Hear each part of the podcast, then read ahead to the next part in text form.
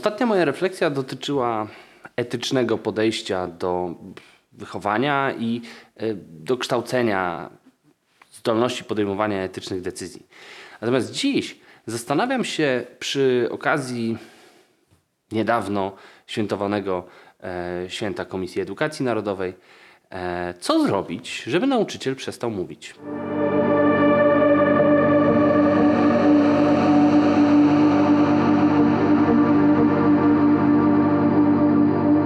Nie bój się ognia i nie bój się gwiazd.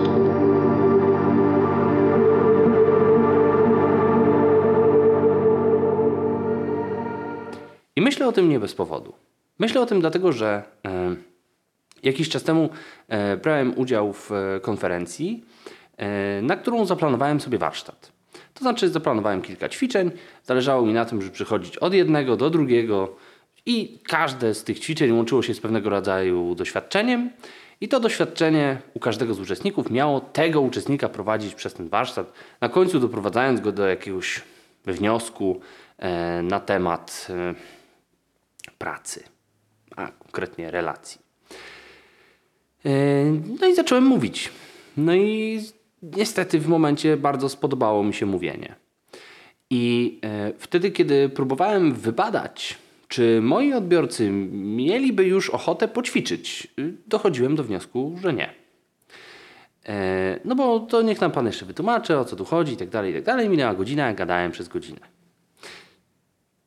Nikt mnie nie powstrzymał. I prawdopodobnie w ogóle nikomu nie przyszło do głowy, że ja mam w zanadrzu ćwiczenia i że można czegoś doświadczyć. W ogóle mało komu przyszło do głowy, że można coś doświadczyć. Przyszli posłuchać, więc doświadczenie słuchania było wystarczające. Później pojawiły się takie głosy, czy może bym przyszedł w inne miejsce i też ja bym mówił, a oni by słuchali.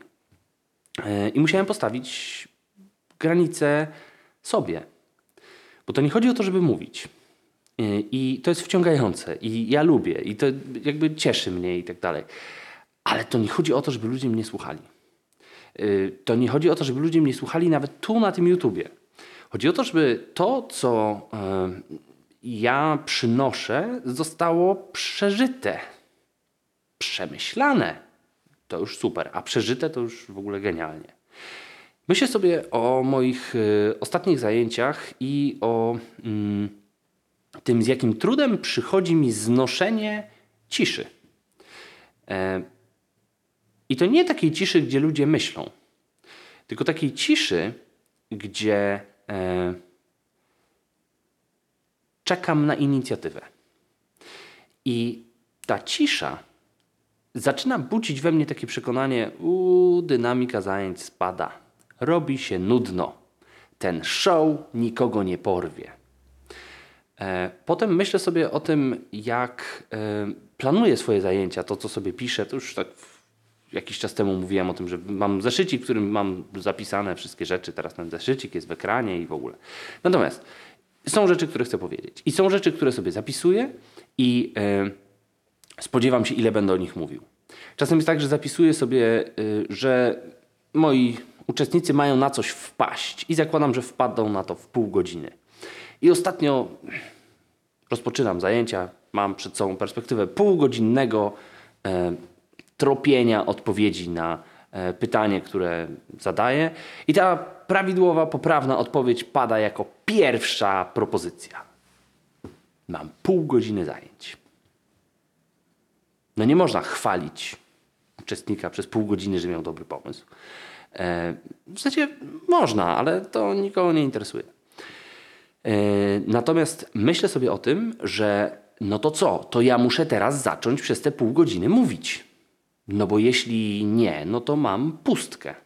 Poza tym myślę sobie, że to moje mówienie jest dowodem na to, że jestem przygotowany, że jestem ekspertem, że wiem, co się dzieje, że ten proces jest zaplanowany i tak dalej. I ostatnio poprowadziłem kilka takich zajęć, które mają mnie od tego przymusu mówienia uwolnić. I wymyśliłem sobie to w taki sposób, że najpierw wprowadzam pewnego rodzaju strukturę, sposób myślenia o czymś. I to są pierwsze zajęcia. I one zwykle nie mają tej nie mają w cel, nie stawiają sobie za cel przekazania wartości merytorycznej, tylko raczej stawiają sobie za cel uporządkowanie myślenia, pokazanie pewnego rodzaju struktury, która będzie z nami przez cały semestr. I na jednym z tych zajęć padła taka sugestia, no może jest tak, że całe te zajęcia pan zaimprowizował. Akurat byłem w dość fortunnej sytuacji, bo dokładnie takie same zajęcia przeprowadziłem tydzień wcześniej z inną grupą. Dokładnie, no nie dokładnie tak samo, bo nic się nigdy nie robi dokładnie tak samo. Dwa razy do tej samej rzeki i tak dalej. Miałem już swoje refleksje, doświadczenie trochę i przemyślane rzeczy, ale wciąż było to samo. I myślę sobie, że te zajęcia, które wymyśliłem sobie z pewnym schematem, one mają doprowadzić do tego, że ja nie będę miał co powiedzieć. Bo te myśli i te refleksje zaprowadzą uczestników do takich miejsc, których ja nie jestem w stanie przewidzieć. Dopóki one będą się trzymały struktury i moje zadanie będzie polegało na tym, żeby przywoływać do tej struktury, żeby do niej wracać, żeby w kontekście tej struktury prezentować jakieś rzeczy, no to tak naprawdę moje zadanie jest drugorzędne w trakcie tego uczenia się. No i zacząłem ostatnio o tym myśleć. I myślę sobie, że mówienie sprawia mi przyjemność. I czy ja przypadkiem tymi zajęciami, które spełniają kryteria książek, które czytałem ostatnio i jakiegoś takiego mojego wyobrażenia o edukacji, nie spowodują, że mi się przestaną podobać moje zajęcia? Bo ja przestanę być centrum tych zajęć. A ja lubię. Kiedy wszyscy słuchają, kiedy zwracają uwagę, kiedy śmieją się z dowcipów, kiedy zamyślają się, kiedy rzucam kontrowersyjny temat, kiedy są poruszeni, wtedy kiedy ich poruszam. No i myślę sobie w końcu, tak trochę żegnając się z tym przyjemnym doświadczeniem bycia na środku, bycia najważniejszym i bycia... No właśnie, punktem odniesienia do wszystkiego, co się dzieje na zajęciach. Tłumaczę sobie to, albo tłumaczyłem sobie to do tej pory tym, że to ja mam być przygotowany, że ja jestem profesjonalistą, w związku z tym ja muszę to pokazywać. Natomiast jeśli król musi powiedzieć, że jest królem, to nie jest królem. Jeśli ktoś jest profesjonalistą, to nie musi mówić, że jest profesjonalistą. I doszedłem do wniosku, że ilość mojego mówienia i to... z czym zaczynałem ten kanał na YouTubie, bo ostatnio przejrzałem sobie pierwsze filmy, które tutaj się pojawiły i pamiętam taką myśl, że jak przestaję mówić, to mnie nie ma. I myślałem tą myśl z taką perspektywą, że powinienem zrobić coś, co będzie dostępne, nawet jeżeli ja nie będę dostępny. Coś na zasadzie edukacji pasywnej, tak? Natomiast to nie chodzi o to, żeby nagrać się i dać się wielokrotnie odsłuchiwać. To raczej chodzi o to, żeby moja obecność bez słów pełniła taką samą funkcję edukacyjną, jak moja obecność pełna słów. Żeby to nie zależało od tego, czy ja jestem i mówię, czy ja po prostu jestem. I w końcu myślę sobie, że to bycie w mówieniu jest pewnego rodzaju pułapką. Ja ich trzymam. Oni nie mogą się rozproszyć, nie mogą się rozejrzeć i tak dalej, bo ja mówię, ja prowadzę to wszystko. Oddanie tego, tej kontroli powoduje, że ja przestaję mówić, a zaczynam myśleć. Zaczynam czuć, zaczynam dostrzegać pewne rzeczy. Więc sytuacja, którą projektuję, jest bardziej skierowana na osoby, które tam są, niż na mnie, osobę, która będzie to prowadziła.